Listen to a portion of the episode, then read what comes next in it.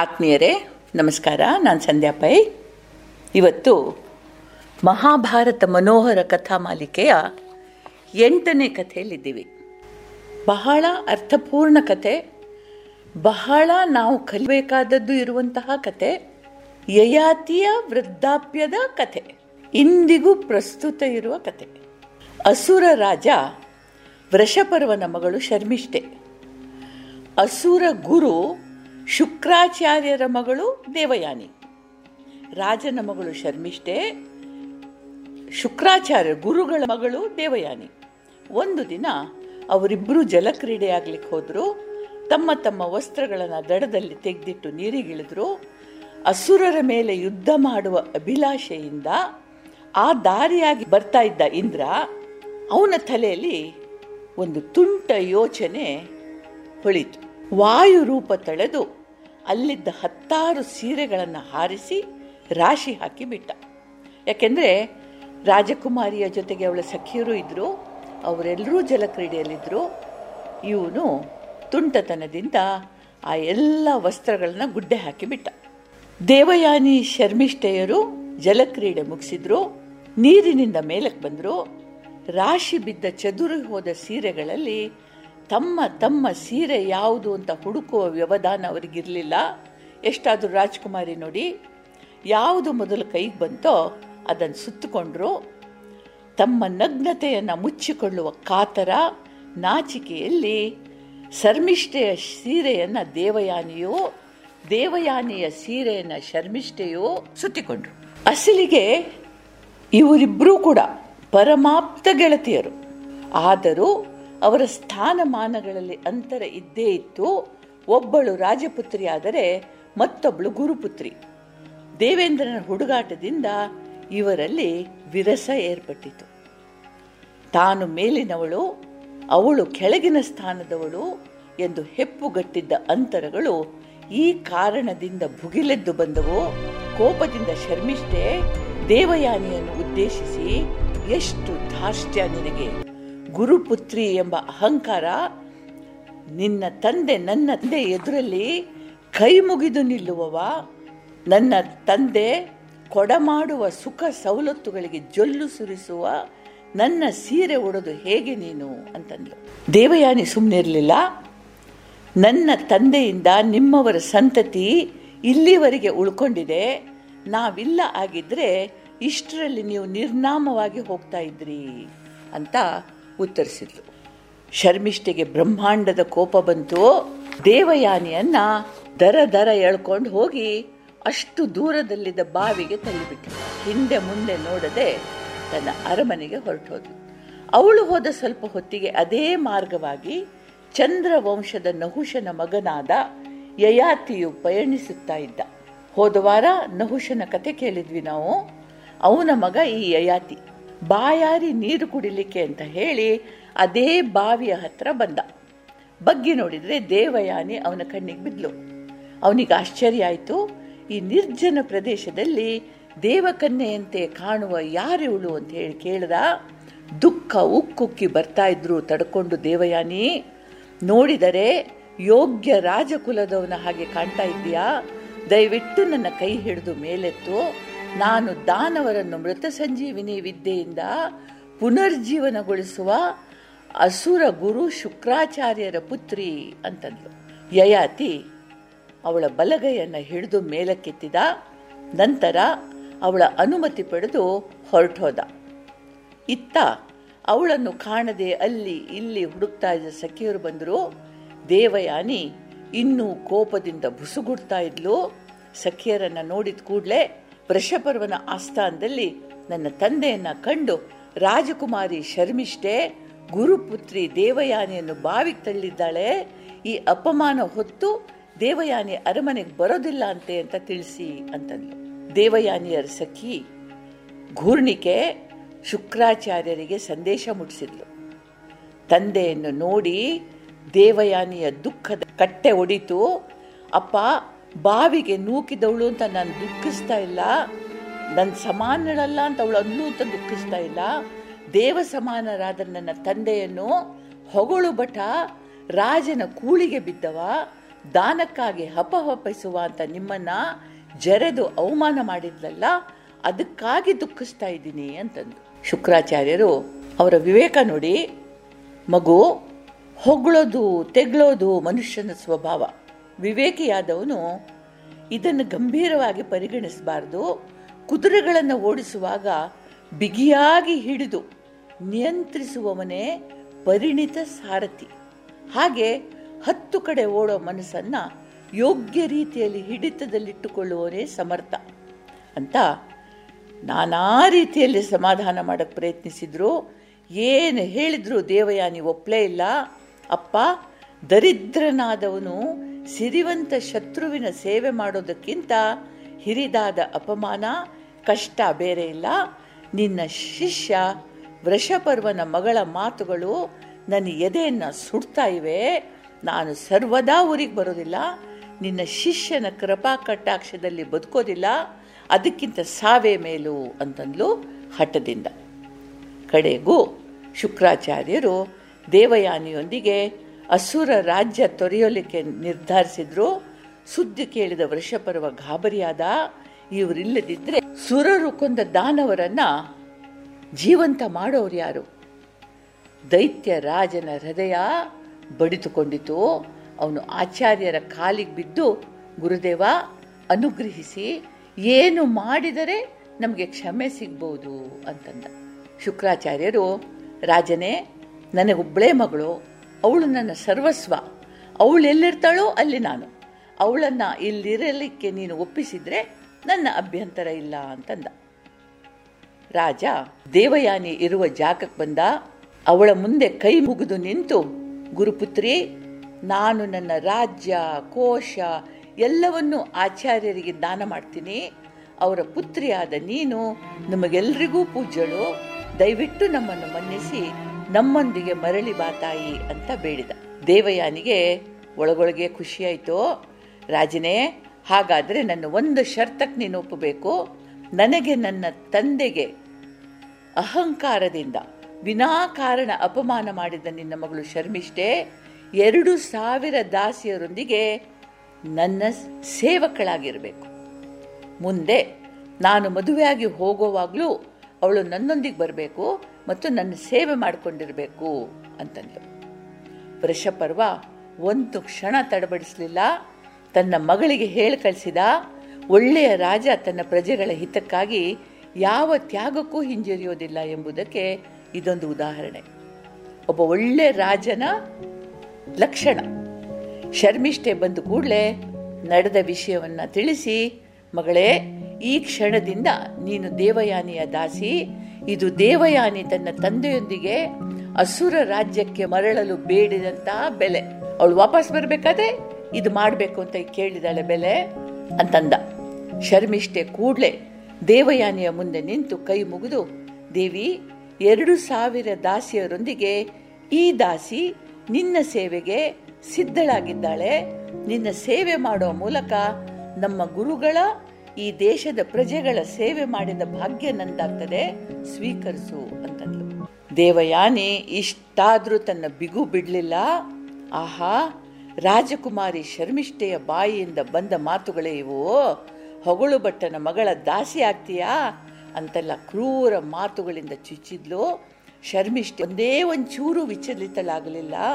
ದೇವಯಾನಿ, ನಿನ್ನ ಸೇವಕಿಯಾಗಿ ನನ್ನನ್ನು ಸ್ವೀಕರಿಸು ಅಂದ್ಲು. ಎಲ್ಲರೂ ಅರೆಮನೆಗೆ ವಾಪಸ್ಸಾದರೂ ಶರ್ಮಿಷ್ಠೆಯ ದಾಸ್ಯ ಜೀವನ ಶುರುವಾಯಿತು. ತಾನು ರಾಜಕುಮಾರಿ ಎಂಬುದನ್ನು ಬದಿಗಿಟ್ಟು ತನ್ನತನವನ್ನೇ ಮರೆತು ಶರ್ಮಿಷ್ಠೆ ದೇವಯಾನಿಯ ಸೇವೆಯಲ್ಲಿ ನಿರತಳಾದಳು. ಕೆಲವು ಕಾಲ ಕಳಿತು ಒಂದು ವಸಂತ ಮಾಸದ ದಿನ ದೇವಯಾನಿ ತನ್ನ ಸಖಿಯರೊಂದಿಗೆ ವನವಿಹಾರಕ್ಕೆ ಬಂದಳು ಅದೇ ಸಮಯಕ್ಕೆ ಸರಿಯಾಗಿ ರಾಜ ಯಯಾತಿಯೂ ಅದೇ ವನಕ್ಕೆ ಬಂದ. ನೃತ್ಯ ಗಾನಗಳ ಶಬ್ದ ಕೇಳಿ ಹುಡುಕ್ತಾ ಹುಡುಕ್ತಾ ಇವರಿರೋ ಕಡೆ ಬಂದು ಮುಟ್ಟಿದ. ಬಂದವನಿಗೆ ವಿಶ್ರಮಿಸುತ್ತಿದ್ದ ದೇವಯಾನಿ, ಅವಳ ಕಾಲೊತ್ತುತ್ತಿದ್ದ ಶರ್ಮಿಷ್ಠೆಯರು ಕಣ್ಣಿಗೆ ಬಿದ್ದರು ಯಯಾತಿಗೆ ದೇವಯಾನಿಯ ಗುರುತು ಅಸ್ಪಷ್ಟವಾಗಿ ಸಿಕ್ಕಿತು. ನೀನು ಶುಕ್ರಾಚಾರ್ಯರ ಪುತ್ರಿ ಅಲ್ಲವೇ? ಎಂದ ಅವಳು ಹೌದು, ಸರಿಯಾಗಿ ಗುರುತಿಸಿದೆ. ಈ ನನ್ನ ದಾಸಿ ವೃಷಪರ್ವ ರಾಜನ ಮಗಳು ಶರ್ಮಿಷ್ಠೆ ಅಂತಂದಳು ಯಯಾತಿಗೆ ಆಶ್ಚರ್ಯ ಆಯಿತು. ರಾಜಕುಮಾರಿ ನಿನ್ನ ದಾಸಿಯೇ ಅಂತಂದ. ಹೌದು, ಎರಡು ಸಾವಿರ ದಾಸಿಯರೊಂದಿಗೆ ಇವಳು ನನ್ನ ಸೇವಕಿಯಾಗಿದ್ದಾಳೆ. ನೀನ್ಯಾರು ಉಚ್ಚ ಕುಲದ ಸುಸಂಸ್ಕೃತನಂತೆ ಕಾಣ್ತಾ ಇದೆಯಾ ಅಂತ ದೇವಯಾನಿ ಪ್ರಶ್ನೆ ಕೇಳಿದ್ಲು. ನಾನು ಹಲವಾರು ದೇಶಗಳ ರಾಜ ನಹುಷ ಪುತ್ರ ನನ್ನ ಹೆಸರು ಯಯಾತಿ ಅಂತ ಉತ್ತರಿಸಿದ ಯಯಾತಿ. ಆಗ ದೇವಯಾನಿ, ಮಹಾರಾಜ ಸರ್ವ ವಿಧದಲ್ಲೂ ನೀನು ನನಗೆ ಯೋಗ್ಯನಂತೆ ಕಾಣ್ತಾ ಇದೆಯಾ? ನಾನು ಈ ಸೇವಕಿಯರೊಂದಿಗೆ ನಿನ್ನ ಸೇವೆ ಮಾಡ ಬಯಸುತ್ತೇನೆ. ನನ್ನನ್ನು ನಿನ್ನ ಧರ್ಮಪತ್ನಿಯಾಗಿ ಸ್ವೀಕರಿಸು ಅಂದ್ಲು. ಯಯಾತಿಗೆ ಕಕ್ಕಾಬಿಕ್ಕಿಯಾಯಿತು ದೇವಿ, ನೀನು ಬ್ರಾಹ್ಮಣ ಕನ್ನೆ ನಾನು ಕ್ಷತ್ರಿಯ. ಆದುದರಿಂದ ನೀನು ನನಗಿಂತ ಉತ್ತಮಳು. ನಾನು ನಿನಗೆ ಯೋಗ್ಯನಲ್ಲ ಅಂದ. ದೇವಯಾನಿ ಹಿಡಿದ ಪೆಟ್ಟು ಬಿಡಲಿಲ್ಲ. ಮಹಾರಾಜ ನಿನಗೆ ಅರಿವಿಲ್ಲದಂತೆ ನಮ್ಮ ಪಾಣಿಗ್ರಹಣ ನಡೆದು ಹೋಗಿದೆ. ನೆನಪಿಸ್ ಮಾಡ್ಕೋ, ಬಾವಿಯಲ್ಲೆದ್ದ ನನ್ನನ್ನು ನೀನು ಬಲಗೈಯನ್ನು ಹಿಡಿದು ಮೇಲೆತ್ತಿದೆ. ಅಂದು ನೀನು ಹಿಡಿದ ಕೈಯನ್ನು ಮುಟ್ಟುವ ಅರ್ಹತೆ ಬೇರೆ ಯಾರಿಗೂ ಇಲ್ಲ. ಇಷ್ಟಕ್ಕೂ ನಾಲ್ಕು ವರ್ಣದವರು ಭಗವಂತನ ಶರೀರದಿಂದಲೇ ಹುಟ್ಟಿ ಬಂದವರು. ಗುಣಧರ್ಮಗಳೇ, ಶ್ರೇಷ್ಠತೆಯ ಅಳತೆ ಕಲ್ಲು ಅಂದ್ಲು. ನೋಡಿ. ಆಗಲೂ ಕೂಡ ತಮ್ಮ ತಮ್ಮ ಅನುಕೂಲಕ್ಕೆ ಹೇಗೆ ಬೇಕೋ ಹಾಗೆ ಮಾತುಗಳನ್ನು ಬದಲಾಯಿಸಿಕೊಳ್ಳುವ ಒಂದು ಸಂಪ್ರದಾಯ ಇತ್ತು. ಇರಲಿ. ಯಯಾತಿಗೆ ಉಭಯ ಸಂಕಟ, ಕಡೆಗವನಂದ ದೇವಿ ಬ್ರಾಹ್ಮಣರ ಕೋಪ ವಂಶವನ್ನೇ ನಾಶ ಮಾಡಬಲ್ಲದು. ನಿನ್ನ ತಂದೆ ಶುಕ್ರಾಚಾರ್ಯರು ಮದುವೆ ಮಾಡಿಕೊಟ್ರೆ ಮಾತ್ರ ನಾನು ನಿನ್ನನ್ನು ವಿವಾಹವಾಗ್ತೀನಿ ಅಂತಂದ. ದೇವಯಾನಿ ತಂದೆಗೆ ಕರೆ ಕಳಿಸಿದ್ಲು. ಅವರು ಬಂದ ಕೂಡಲೇ, ಅಪ್ಪ ಇವರು ಮಹಾರಾಜ ಯಯಾತಿ. ಕಷ್ಟ ಕಾಲದಲ್ಲಿ ನನ್ನನ್ನು ರಕ್ಷಿಸಿದವರು. ನನ್ನ ಪತಿಯಾಗಲು ಯೋಗ್ಯರು. ನೀನು ನಮ್ಮನ್ನು ಹರಿಸಬೇಕು ಅಂದ್ಲು. ಶುಕ್ರಾಚಾರ್ಯರಿಗೇನು ಅಭ್ಯಂತರ ಇರಲಿಲ್ಲ. ಅವರು ಸಂತೋಷದಿಂದ, ಮಹಾರಾಜ, ನನ್ನ ಈ ಪುತ್ರಿಯನ್ನ ನೀನು ನಿನ್ನ ಪಟ್ಟ ಮಹಿಷಿಯಾಗಿ ಸ್ವೀಕರಿಸಲು ನನಗೆ ಒಪ್ಪಿಗೆ ಇದೆ ಅಂತಂದರು. ಯಯಾತಿ, ತಮ್ಮ ಮಾತನ್ನು ಶಿರಸಾವಹಿಸ್ತೇನೆ. ಆದರೆ ನೀವು ನನಗೊಂದು ವರ ಕೊಡಬೇಕು. ಅಂದ. ನೀನು ನನ್ನ ಮಗಳ ಪತಿಯಾದುದರಿಂದ ಏನು ಬೇಕಾದರೂ ಕೇಳಿಕೊಡ್ತೀನಿ ಅಂದರು ಆಚಾರ್ಯರು. ಆಚಾರ್ಯರೇ, ನಮ್ಮ ವಿವಾಹ ಶಾಸ್ತ್ರ ಸಮ್ಮತವಲ್ಲದ ವಿಲೋಮ ವಿವಾಹ. ಆದುದರಿಂದ ನನಗೆ ವರ್ಣಸಂಕರದ ದೋಷ ಉಂಟಾಗಬಾರದು. ನಾನು ಧರ್ಮಹೀನ ಎಂದಾಗಬಾರದು ಅಂದ ಯಯಾತಿ. ವರ್ಣಸಂಕರ ಅಂತಂದ್ರೆ ಎರಡು ಬೇರೆ ಬೇರೆ ವರ್ಣಗಳಿಂದ ಬಂದಂತಹ ವಧುವರರು ವಿವಾಹವಾಗೋದು. ಇಲ್ಲಿ ಯಯಾತಿ ಕ್ಷತ್ರಿಯ ಶಾಸ್ತ್ರ ಧರ್ಮದವ ದೇವಯಾನಿ, ಬ್ರಾಹ್ಮಣ, ಶುಕ್ರಾಚಾರ್ಯರ ಮಗಳು. ಶುಕ್ರಾಚಾರ್ಯರು ಹಾಗೆ ಆಗಲಿ, ಆ ದೋಷವನ್ನು ನಾನು ನನ್ನ ತಪಶಕ್ತಿಯಿಂದ ಪರಿಹರಿಸ್ತೀನಿ. ನನ್ನ ಮಗಳ ಸಖಿಯಾದ ಈ ಶರ್ಮಿಷ್ಠೆ ಸಾಧಾರಣ ಸ್ತ್ರೀಯಲ್ಲ, ಇವಳು ದೈತ್ಯ ರಾಜಪುತ್ರಿ ಆದುದರಿಂದ ಇವಳನ್ನು ಗೌರವದಿಂದ ಕಾಣು ಎಂದೂ ಇವಳೊಂದಿಗೆ ಸಖ್ಯ ಬೆಳೆಸಬೇಡ ಅಂದರು. ಯಾಕೆಂದರೆ ಇವ್ರಿಗೊಂದು ಭಯ ಇತ್ತು. ಶರ್ಮಿಷ್ಠೆ ಅದ್ಭುತ ಸುಂದರಿ, ಬುದ್ಧಿವಂತೆ, ರಾಜಕುಮಾರಿ, ರಾಜಧರ್ಮ, ಸಮಾಜ ಧರ್ಮಗಳನ್ನು ಬಲ್ಲವಳು. ರಾಜ ಅವಳಿಗೆ ಒಲಿಯಬಹುದು ಅನ್ನುವ ಒಂದು ಅಳುಕು ಇವರ ಮನಸ್ಸಿನಲ್ಲಿತ್ತು. ಅದಕ್ಕೆ ಮೊದಲೇ ಹೇಳಿಬಿಟ್ರು, ಸರಿ, ಯಯಾತಿ ಸಮ್ಮತಿಸಿದ ವಿಜೃಂಭಣೆಯಿಂದ ದೇವಯಾನಿಯನ್ನು ವಿವಾಹವಾಗಿ ರಾಜಧಾನಿ ವಾಪಸೋದ. ದೇವಯಾನಿ, ಈಗ ಸುಖಿ, ಸಂತೃಪ್ತೆ.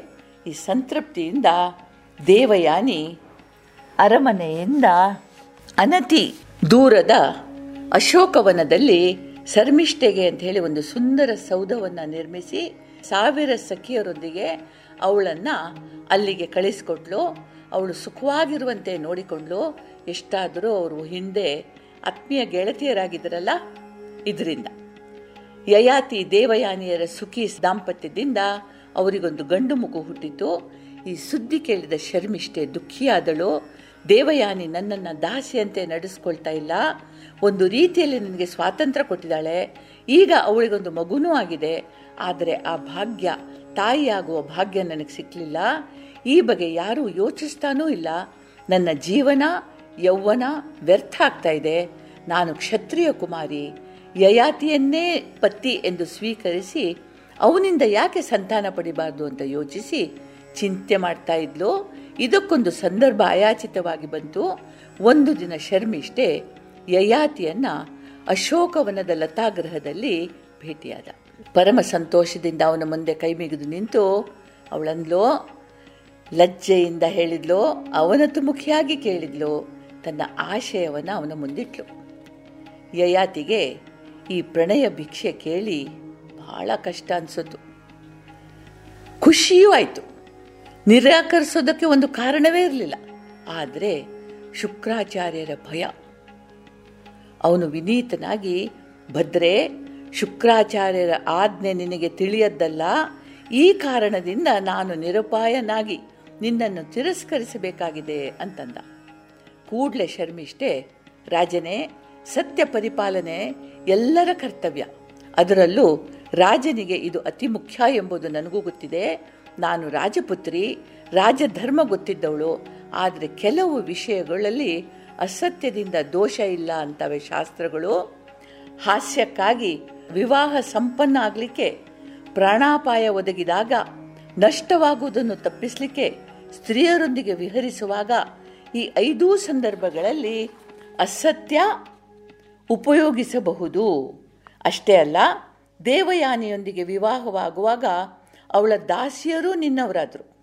ಆ ದಾಸಿಯರನ್ನು ಪತ್ನಿಯಾಗಿ ಸ್ವೀಕರಿಸೋದು ರಾಜಧರ್ಮ. ಪತ್ನಿ, ಪುತ್ರ ಮತ್ತು ಸೇವಕರು, ಇವರು ಸ್ವಾಮಿಗೆ ಸಲ್ಲುವವರು. ಈ ಕಾರಣಗಳಿಂದ ನನ್ನನ್ನು ಸ್ವೀಕರಿಸು ಅಂತಂದು. ಹೇಗಿದೆ ನೋಡಿ ಧರ್ಮ ಸೂಕ್ಷ್ಮ. ಈಗ ಯಯಾತಿ ಸೋತ. ಶರ್ಮಿಷ್ಠೆಯ ಬುದ್ಧಿವಂತಿಕೆಗೆ, ಸೌಂದರ್ಯಕ್ಕೆ ಅವನ ಹೃದಯ ಮಾರು ಹೋಯಿತು. ಅವಳ ಮಾತಿಗೊಪ್ಪಿದ ನವಮಾಸಗಳು ಕಳೆದು ಶರ್ಮಿಷ್ಠೆಗೆ ಸುಂದರವಾದ ಗಂಡು ಮಗು ಹುಟ್ಟಿತು. ಈ ಸುದ್ದಿ ದೇವಯಾನಿಗೆ ತಲುಪಿತು. ಕೂಡಲೇ ಅವಳು ಶರ್ಮಿಷ್ಠೆಯ ಮನೆಗೆ ಬಂದಳು ಕಾಮನೆಗಳಿಗೆ ಮನಸೋತು, ದಾರಿ ತಪ್ಪಿದೆಯೋ ಹೇಗೆ ಅಂತ ಕೇಳಿದ್ಲು. ಶರ್ಮಿಷ್ಠೆ, ದೇವಯಾನಿ ಮಹಾ ತಪಸ್ವಿಯಾದ ಋಷಿಯೊಬ್ಬರಿಂದ ಈ ವರ ನನಗೆ ಲಭಿಸಿತು ಅಂತ ಒಂದು ಸಣ್ಣ ಸುಳ್ಳು ಹೇಳಿದ್ಲು ದೇವಯಾನಿಗೆ ಸಮಾಧಾನ ಆಯಿತು. ಹೀಗೆ ಯಯಾತಿ ಶರ್ಮಿಷ್ಠೆಯರು ಗುಟ್ಟಿನಲ್ಲಿ ದಾಂಪತ್ಯ ನಡೆಸಿದ್ರು. ಮುಂದೆ ಶರ್ಮಿಷ್ಠೆಗೆ ಮತ್ತೆ ಮೂವರು ಮಕ್ಕಳಾದರು. ದೇವಯಾನಿಗೆ ಸುದ್ದಿ ಗೊತ್ತಾದರೂ ಕೂಡ ಬಹುಶಃ ಅದೇ ಋಷಿಯಿಂದ ಹುಟ್ಟಿರಬೇಕು ಅಂತ ಸುಮ್ಮನಾದ್ಲು ದೇವಯಾನಿಗೆ ಯದು, ತುರ್ವಸು ಎಂಬ ಇಬ್ಬರು ಗಂಡ ಮಕ್ಕಳಾದರು ಶರ್ಮಿಷ್ಠೆಗೆ ದೃಹ್ಯು, ಅನು ಮತ್ತು ಪುರು ಅಂತ ಮೂರು ಮಕ್ಕಳು ಹುಟ್ಟಿದ್ರು. ಗುಟ್ಟು ಎಷ್ಟೇ ರಹಸ್ಯವಾಗಿರಲಿ ಒಂದಲ್ಲ ಒಂದಿನ ರಟ್ಟಾಗೇ ಆಗುತ್ತೆ ಅನ್ನೋ ಮಾತಿದೆ. ಈ ವಿಷಯದಲ್ಲೂ ಹಾಗೇ ಆಯಿತು. ಒಂದು ದಿನ ಯಯಾತಿ ದೇವಯಾನಿಯರು ಅಶೋಕವನದಲ್ಲಿ ವಿಹರಿಸ್ತಾ ಎಂದಿಗಿಂತ ದೂರ ಬಂದುಬಿಟ್ರು. ಅಲ್ಲಿ ಮೂರು ಮಕ್ಕಳು ಆಡ್ತಾ ಇರೋದು ಕಂಡಿತು. ದೇವಯಾನಿಗೆ ಅವರ ಅಂದ ಚಂದ ನೋಡಿ ಅವರನ್ನು ಮುದ್ದಾಡೋ ಮನಸ್ಸಾಯಿತು ಓಡಿ ಹೋಗಿ ಅವರಲ್ಲಿ ಕಿರಿಯವನನ್ನು ಎತ್ತಿ ಮುದ್ದಾಡ್ತಾ ಮಕ್ಕಳೇ ನಿಮ್ಮ ತಂದೆ ತಾಯಿ ಯಾರು? ಅಂತ ವಿಚಾರಿಸಿದ್ಲು. ಪಾಪ ಮಕ್ಕಳಿಗೆ ಹಿಂದು ಮುಂದೆ ಗೊತ್ತಿಲ್ಲ ನೋಡಿ. ಯಯಾತಿ ಹತ್ರ ಬೆರಳು ತೋರಿಸಿ, ಅದು, ಅಲ್ಲಿ ನಿಂತಿದಾರಲ್ಲ, ಅವರೇ ನಮ್ಮ ತಂದೆ ಅಂತಂದರು. ಮತ್ತೆ, ಅಲ್ಲಿಗೆ ನಿಲ್ಲಿಲ್ಲ, ಅಪ್ಪ ಅಪ್ಪ ಅಂತ ಓಡ್ ಹೋಗಿ ಯಯಾತಿಯನ್ನು ಅಪ್ಪಿಕೊಂಡ್ರು. ಯಯಾತಿಗೆ ಏನು ಮಾಡೋದೋ ಗೊತ್ತಾಗಲಿಲ್ಲ. ಅಸಹಾಯಕತೆಯಿಂದ ಕಣ್ಣು ಕಣ್ಣು ಬಿಡ್ತಾ ನಿಂತನೆ ಹೊರತು ಎಂದಿನಂತೆ ಮಕ್ಕಳನ್ನು ಅಪ್ಪಿಕೊಳ್ಳಲಿಲ್ಲ ಮಕ್ಕಳಿಗೆ ದುಃಖವಾಯಿತು. ಅವು ಅಳ್ತಾ, ಅಮ್ಮ, ಅಪ್ಪನಿಗೆ ನಮ್ಮ ಮೇಲೆ ಕೋಪ ಬಂದಿದೆ. ನೋಡು ನನ್ನನ್ನು ಮುದ್ದು ಮಾಡ್ತಾ ಇಲ್ಲ ಅಂತವರೇ ಮನೆ ಕಡೆ ಓಡಿದ್ರು. ದೇವಯಾನಿ ಅವರ ಹಿಂದೆ ಹೋದ್ಲು. ಮಕ್ಕಳು, ಅಮ್ಮ ಅಮ್ಮ ಅಂತ ಶರ್ಮಿಷ್ಠೆಯನ್ನು ಅಪ್ಪಿದ ಕೂಡಲೇ ಅವಳಿಗೆ ಸತ್ಯ ಏನು ಅಂತ ತಿಳಿದೋಯ್ತು. ತನ್ನ ಪತಿ ಮತ್ತು ಶರ್ಮಿಷ್ಠೆ ತನಗೆ ಮೋಸ ಮಾಡಿದ್ರು ಅಂಥೇಳಿ ಎಷ್ಟು ದುಃಖ ಆಯಿತು ಅಂತಂದರೆ ಹೇಳೋಕ್ಕಾಗೋದಿಲ್ಲ. ಅಷ್ಟರಲ್ಲಿ ಅಪರಾಧ ಭಾವದಿಂದ ಕುಗ್ಗಿ ಯಯಾತಿಯೂ ಅಲ್ಲಿಗೆ ಬಂದ. ಶರ್ಮಿಷ್ಠೆ, ದೇವಯಾನಿ, ನಾನು ನಿನ್ನ ದಾಸಿ, ನಿನ್ನ ಸ್ವಾಮಿಗೆ ನನ್ನ ಮೇಲೆ ಸಂಪೂರ್ಣ ಹಕ್ಕಿದೆ. ನಾನು ಧರ್ಮ ಪ್ರಕಾರ ಅವನಿಗೂ ದಾಸಿ ನಾನು ಧರ್ಮ ಮಾರ್ಗವನ್ನು ಬಿಟ್ಟು ನಡೆದಿಲ್ಲ ಅಂತಂದ್ಲು. ದೇವಯಾನಿಗೆ ಏನು ಹೇಳಬೇಕು ಅಂತ ಗೊತ್ತಾಗಲಿಲ್ಲ. ಈಗ ಅವಳ ಕೋಪ ಯಯಾತಿ ಅತ್ತ ತಿರುಗ್ತು. ರಾಜನೇ, ನೀನು ಮಹಾಪರಾಧಿ. ನನ್ನ ತಂದೆಯ ಬುದ್ಧಿ ಮಾತನ್ನು ಮೀರಿದೆ. ಈ ಸೇವಕಿಯೊಂದಿಗೆ ಸಂಬಂಧ ಬೆಳೆಸಿದೆ. ಒಂದು ಕ್ಷಣನೂ ನಾನಿಲ್ಲಿ ಇರೋದಿಲ್ಲ ಅಂತ ಹೇಳಿ ಧಾಪುಗಾಲು ಹಾಕಿ ತಂದೆ ಮನೆಗೆ ಹೊರಟೋದ್ಲು. ಯಯಾತಿ ಅವಳನ್ನು ಹಿಂಬಾಲಿಸಿ ಹೋದ ಕೆದರಿದ ಕೇಶರಾಶಿ ಒತ್ತು ಒತ್ತು ಕೆಂಡ ದುಂಡೆಗಳಂತಾಗಿದ್ದ ಕಣ್ಣುಗಳಿಂದ ಬಂದ ಮಗಳನ್ನು ನೋಡಿ ಶುಕ್ರಾಚಾರ್ಯರಿಗೆ ಗಾಬರಿಯಾಯಿತು. ಏನಾಯ್ತು ಮಗಳೇ, ಹೀಗೆ ಯಾಕೆ ದುಃಖ ಪಡ್ತಿ ಅಂತ ಪ್ರಶ್ನಿಸಿದ್ರು. ದೇವಯಾನಿ ದುಃಖದಿಂದ, ಕೋಪದಿಂದ ಫುತ್ಕರಿಸ್ತಾ, ಅಪ್ಪ, ಧರ್ಮಿಷ್ಠನೆಂದು ನಾನು ನಂಬಿದ, ನನ್ನ ಸರ್ವಸ್ವವನ್ನೂ ಅರ್ಪಿಸಿದ, ನನ್ನ ಪತಿಯೇ ನನಗೆ ಮೋಸ ಮಾಡಿದ ನನ್ನ ದಾಸಿಯಲ್ಲಿ ಅವನಿಗೆ ಮೂವರು ಮಕ್ಕಳಿದ್ದಾರೆ. ಲೋಕ ಮರ್ಯಾದೆಗೆ ವ್ಯತಿರಿಕ್ತನಾದ ರಾಜನನ್ನ ನಾನು ತೊರೆಯಲು ಬಯಸ್ತೀನಿ ಅಂತಂದ್ಲು. ಶುಕ್ರಾಚಾರ್ಯರಿಗೂ ಕೋಪ ಬಂತು. ನನ್ನ ಮಾತನ್ನು ಮೀರಿ ನೀನು ಶರ್ಮಿಷ್ಠೆಯಲ್ಲಿ ಅನುರಕ್ತನಾದೆ. ಇದೆಲ್ಲ ನಿನ್ನ ಯೌವನದ ಪ್ರಭಾವ. ಆದುದರಿಂದ ನಿನ್ನ ಯೌವನ ನಿನ್ನನ್ನು ಬಿಟ್ಟು ಹೋಗ್ಲಿ. ನೀನು ಯೌವನದ ಸುಖಗಳನ್ನು ಅನುಭವಿಸಲಾಗದ ವೃದ್ಧಾಪ್ಯಕ್ಕೆ ಹೋಗುವಂತಾಗ್ಲಿ ಅಂತ ಶಾಪ ನೀಡಿದ್ರು. ಯಯಾತಿ ಪರಿಪರಿಯಾಗಿ ಬೇಡಿಕೊಂಡ, ಕ್ಷಮೆ ಕೇಳ್ದ, ಆದರೆ ಶುಕ್ರಾಚಾರ್ಯರು ಒಂದೇ ಹಠ. ನೀನು ಶರ್ಮಿಷ್ಠೆಯೊಂದಿಗೆ ಸಂಬಂಧ ಬೆಳೆಸೋ ಮೊದಲು ನನ್ನ ಅನುಮತಿ ಪಡಿಬೇಕಿತ್ತು ಅಂತಂದ್ರು. ಕಡೆಗೆ ಯಯಾತಿಯ ದೈನ್ಯಕ್ಕೆ ಸೋತರು, ಅವರಂದರು, ನಾನು ನೀಡಿದ ಶಾಪ ವ್ಯರ್ಥ ಆಗೋದಿಲ್ಲ ಆದರೆ ನಿನ್ನ ವೃದ್ಧಾಪ್ಯವನ್ನು ಯಾರಾದರೂ ಅದಲು ಬದಲು ಮಾಡಿಕೊಳ್ಳಬಹುದು ಅಂತಂದರು. ಯಯಾತಿಗೆ ಸಂತೋಷ ಆಯಿತು. ನನ್ನ ಮಕ್ಕಳಲ್ಲಿ ಯಾರು ತಮ್ಮ ಯೌವನವನ್ನು ನನ್ನ ವೃದ್ಧಾಪ್ಯದೊಂದಿಗೆ ವಿನಿಮಯ ಮಾಡಿಕೊಳ್ಳಲು ಒಪ್ತಾರೋ, ಅವರಿಗೆ ನನ್ನ ಸಮಸ್ತ ರಾಜ್ಯ ಕೋಶಗಳನ್ನು ನೀಡುತ್ತೇನೆ. ಅವನು ಮುಂದೆ ಧರ್ಮಾತ್ಮ ಅಂತ ಖ್ಯಾತಿಯಾಗಲಿ. ಹೀಗೆ ಅನುಗ್ರಹಿಸಿ ಅಂತ ಬೇಡದ. ಶುಕ್ರಾಚಾರ್ಯರು ಹಾಗೆ ಆಗಲಿ ಅಂತ ಹರಿಸಿದ್ರು. ಕೆಲವು ವರ್ಷಗಳು ಕಳೆದವು. ಐವರು ಮಕ್ಕಳು ಬೆಳೆದು ಯೌವನಕ್ಕೆ ಬಂದರು. ಯಯಾತಿ ಒಂದು ದಿನ ತನ್ನ ಹಿರಿಯ ಮಗ ಯದುವನ್ನು ಕರೆದು, ಮಗು, ಕೆಲವು ಕಾಲದ ಮಟ್ಟಿಗೆ ನನ್ನ ವೃದ್ಧಾಪ್ಯವನ್ನು ನಿನ್ನ ಯೌವನದೊಂದಿಗೆ ವಿನಿಮಯ ಮಾಡಿಕೊಳ್ತೀಯಾ? ಅಂತ ಕೇಳ್ದ. ಯದು ಒಪ್ಪಲಿಲ್ಲ ಯಯಾತಿ, ಸರಿ, ನಿನ್ನ ಸಂತತಿಯಲ್ಲಿ ಯಾರೂ ರಾಜರಾಗದಿರಲಿ ಅಂದ. ಈಗ ಎರಡನೆಯವನಾದ ತುರ್ವಸುವಿನ ಸುರದಿ. ಅವನೂ ನಿರಾಕರಿಸಿದ. ಯಯಾತಿ, ನಿನ್ನ ಸಂತಾನ ನಶಿಸಲಿ, ಪಶುಗಳಂತೆ ಜೀವನ ನಡೆಸುವ ಮ್ಲೇಂಛ ಜಾತಿಗೆ ಅರಸನಾಗು ಅಂತ ಶಪಿಸಿದ. ಈಗ ಶರ್ಮಿಷ್ಠೆಯ ಮಗ ದ್ರೋಹ್ಯವನ್ನು ಕರೆದು ತನ್ನ ಮನವಿಯನ್ನು ಮುಂದಿಟ್ಟ ಮತ್ತು ಅವನು ನಿರಾಕರಿಸಿದ. ಹೆಸರಿಗೆ ಮಾತ್ರ ರಾಜನಾಗಿ ಯಾವ ಅಧಿಕಾರವೂ ಇಲ್ಲದೆ ಬೆಟ್ಟ ಗುಡ್ಡಗಳ ಪ್ರದೇಶಕ್ಕೆ ರಾಜನಾಗು ಅಂತ ಶಪಿಸಿದ ಯಯಾತಿ. ಅನಂತರ ಬಂದ ಅನುವು ನಿರಾಕರಿಸಿ ಶಾಪಗ್ರಸ್ತನಾದ, ನಿನ್ನ ಮಕ್ಕಳು ಯೌವನಕ್ಕೆ ಕಾಲಿಡುವಂತೆಯೇ ಸತ್ತು ಹೋಗಲಿ. ವೃದ್ಧಾಪ್ಯದಲ್ಲಿ ನೀನು ಇದನ್ನು ಕಂಡು ಶೋಕಿಸುವಂತಾಗಲಿ ಅಂತ ಶಪಿಸಿದ. ಎಂಥ ಸ್ವಾರ್ಥಿ ನೋಡಿ. ತನ್ನ ಇಷ್ಟು ಕಾಲ ಸುಖ ಅನುಭವಿಸಿದ್ದಾನೆ, ಯೌವನ ಅನುಭವಿಸಿದ್ದಾನೆ. ಆದರೂ ಕೂಡ ಅವನ ಕಾಮನೆ, ಅವನ ಇಚ್ಛೆ ಕಡಿಮೆ ಆಗಲಿಲ್ಲ. ಮಕ್ಕಳ ಮೇಲೆ ಹೇರ್ಲಿಕ್ಕೆ ನೋಡ್ದ. ಅವ್ರು ಒಪ್ಪಲಿಲ್ಲ ಅಂತಂದರೆ ಅವರಿಗೆ ಶಾಪ ಕೊಟ್ಟ. ಈಗ ಉಳಿದವನು ಪುರು ಒಬ್ಬನೇ ಅವನು ತಂದೆನ ನೋಡ್ತಾ ಇರೋ ಹಾಗೆ, ಅಪ್ಪ, ನೀನು ನನ್ನ ತಂದೆ ಮಾತ್ರ ಅಲ್ಲ, ನನ್ನ ರಾಜನೂ ಹೌದು, ನಿನ್ನ ಆಜ್ಞೆ ಪಾಲಿಸೋದು ನನ್ನ ಧರ್ಮ, ನಿನ್ನ ವೃದ್ಧಾಪ್ಯವನ್ನು ನಾನು ಸಂತೋಷದಿಂದ ಸ್ವೀಕರಿಸ್ತೀನಿ ಅಂತಂದ. ಯಯಾತಿಗೆ ಸಂತೋಷ ಆಯಿತು. ನಮಗೆ ಬೇಕಾದ ಹಾಗೆ ಯಾರಾದರೂ ಏನು ಹೇಳಿದರೆ ಸಂತೋಷ ಆಗೋದೇ ಅಲ್ವಾ? ಮಗು, ನಿನ್ನ ಸಂತತಿ ಸರ್ವ ಸಮೃದ್ಧಿಯಿಂದ ಈ ಭೂಮಿಯನ್ನು ಆಳುವಂತಾಗಲಿ ಪ್ರಜೆಗಳು ನಿಮ್ಮ ಆಳ್ವಿಕೆಯಲ್ಲಿ ಧಾರ್ಮಿಕರು ಸಕಲ ಸಂಪತ್ತಿನಿಂದ ಕೂಡಿದವರು ಆಗಿರಲಿ ಅಂತ ಹರಸಿದ ಮುಂದೆ ಯಯಾತಿ ಒಂದು ಸಾವಿರ ವರ್ಷಗಳ ಕಾಲ ಪುರುವಿನಿಂದ ಪಡೆದ ಯೌವನವನ್ನು ಅನುಭವಿಸಿದ ಕಡೆಗೆ ಅವನಿಗೆ ಜಿಗುಪ್ಸೆ ಬಂತು. ಎಂಥ ಕೆಲಸ ಮಾಡಿದೆ ನಾನು ಅಂತ ಹೇಳಿ ಪುರುವಿಗೆ ಅವನ ಯೌವನವನ್ನು ವಾಪಸ್ ಕೊಟ್ಟು ತಾನು ಪುನಃ ರಾಜ್ಯ, ಕೋಶ ಎಲ್ಲವನ್ನೂ ಪುರುವಿಗೆ ಕೊಟ್ಟು ತಾನು ತಪಸ್ಸಿಗಾಗಿ ಅರಣ್ಯಕ್ಕೆ ನಡೆದನಂತೆ. ಅಂದರೆ ಯಾವುದೇ ಕಾಮನೆ ಪೂರ್ಣವಾದ ಕೂಡಲೇ ಅದಕ್ಕೆ ಬೆಲೆ ಇರೋದಿಲ್ಲ ಇನ್ನೊಂದು ಬೇಕು ಅಂತ ಅನಿಸ್ತದೆ. ಯೌವನವೂ ಹಾಗೆ. ಅದು ಬೇಕು, ಇದು ಬೇಕು, ಕಾಮನೆ, ಅದು, ಇದು, ಎಲ್ಲ ಬೇಕು. ಅದು ಕೈಗೆ ಸಿಕ್ತೋ ಅದು ಬೇಡ, ಮತ್ತೊಂದು ಬೇಕು. ಹೀಗೆ ಬೆಂಕಿಗೆ ತುಪ್ಪ ಹಾಕಿದ ಹಾಗೆ ನಾವು ಎಲ್ಲಿಯ ತನಕ ಕಾಮನೆಗಳನ್ನು ಪೂರೈಸ್ತೇವೋ ಅಲ್ಲಿ ತನಕ ಅದು ಪ್ರಜ್ವಲಿಸಿ ನಾನಾ ಮುಖಗಳಿಂದ ಎದ್ದೆದ್ದು ಕುಣಿತದೆ, ಎಲ್ಲಿಗೆ ಅದಕ್ಕೆ ಆಜ್ಯ ಹಾಕುವುದನ್ನು ನಿಲ್ಲಿಸಿ ಮನಸ್ಸನ್ನು ಬೇರೆ ಕಡೆ ತಿರುಗಿಸ್ತೇವೋ ಆವಾಗ ಅದಕ್ಕೊಂದು ಕೊನೆ ಬೀಳ್ತದೆ. ಇದು ಈ ಸುಂದರ ಕಥೆಯ ಸುಂದರ ಸಂದೇಶ. ನಮಗೆಲ್ರಿಗೂ ದೇವರು ಒಳ್ಳೇದು ಮಾಡಲಿ. ಜೈ ಹಿಂದ್.